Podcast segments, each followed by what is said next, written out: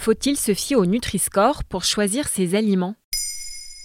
Merci d'avoir posé la question. On a tous vu ces lettres de couleur qui s'affichent sur les paquets des produits vendus au supermarché. Le Nutri-Score a été lancé en 2017 par le gouvernement pour nous aider à comparer plus rapidement la qualité nutritionnelle de différents produits.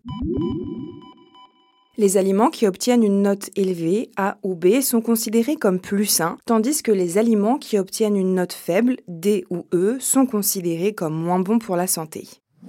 Mais comment le calcule-t-on au juste? Le Nutri-Score est calculé en utilisant une formule qui prend en compte plusieurs éléments clés de la nutrition, tels que la teneur en calories, en sucre, en graisses saturées, en sel, ainsi que la teneur en fibres et en protéines pour une portion de 100 grammes. Chaque élément est pondéré en fonction de son impact sur la santé. Le score final est converti en une lettre assortie d'une couleur allant du vert au rouge.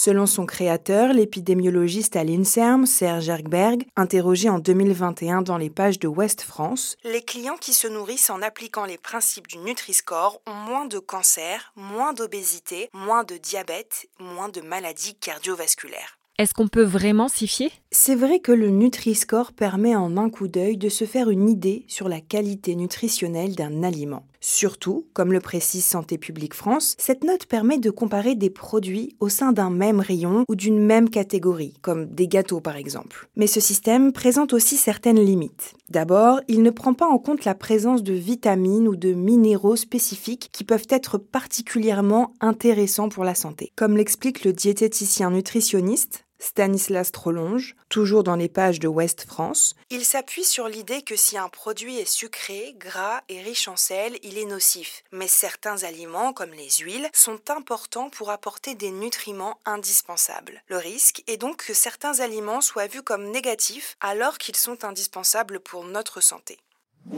Il ne prend pas non plus en compte la qualité des ingrédients tels que les additifs, les conservateurs et les pesticides qui sont particulièrement nocifs ou encore le niveau de transformation d'un produit. Enfin, comme c'est une mesure standard, elle ne prend pas en compte les besoins individuels qui varient en fonction de l'âge, de la taille ou du sexe. Ça veut dire qu'on ne peut pas s'appuyer uniquement sur lui pour bien choisir? Non, on peut le considérer comme un allié supplémentaire, mais c'est tout. Pour bien manger, il faut aussi s'intéresser à d'autres indicateurs tels que les ingrédients, leur provenance et les portions recommandées pour une alimentation équilibrée et surtout adaptée à ses besoins individuels.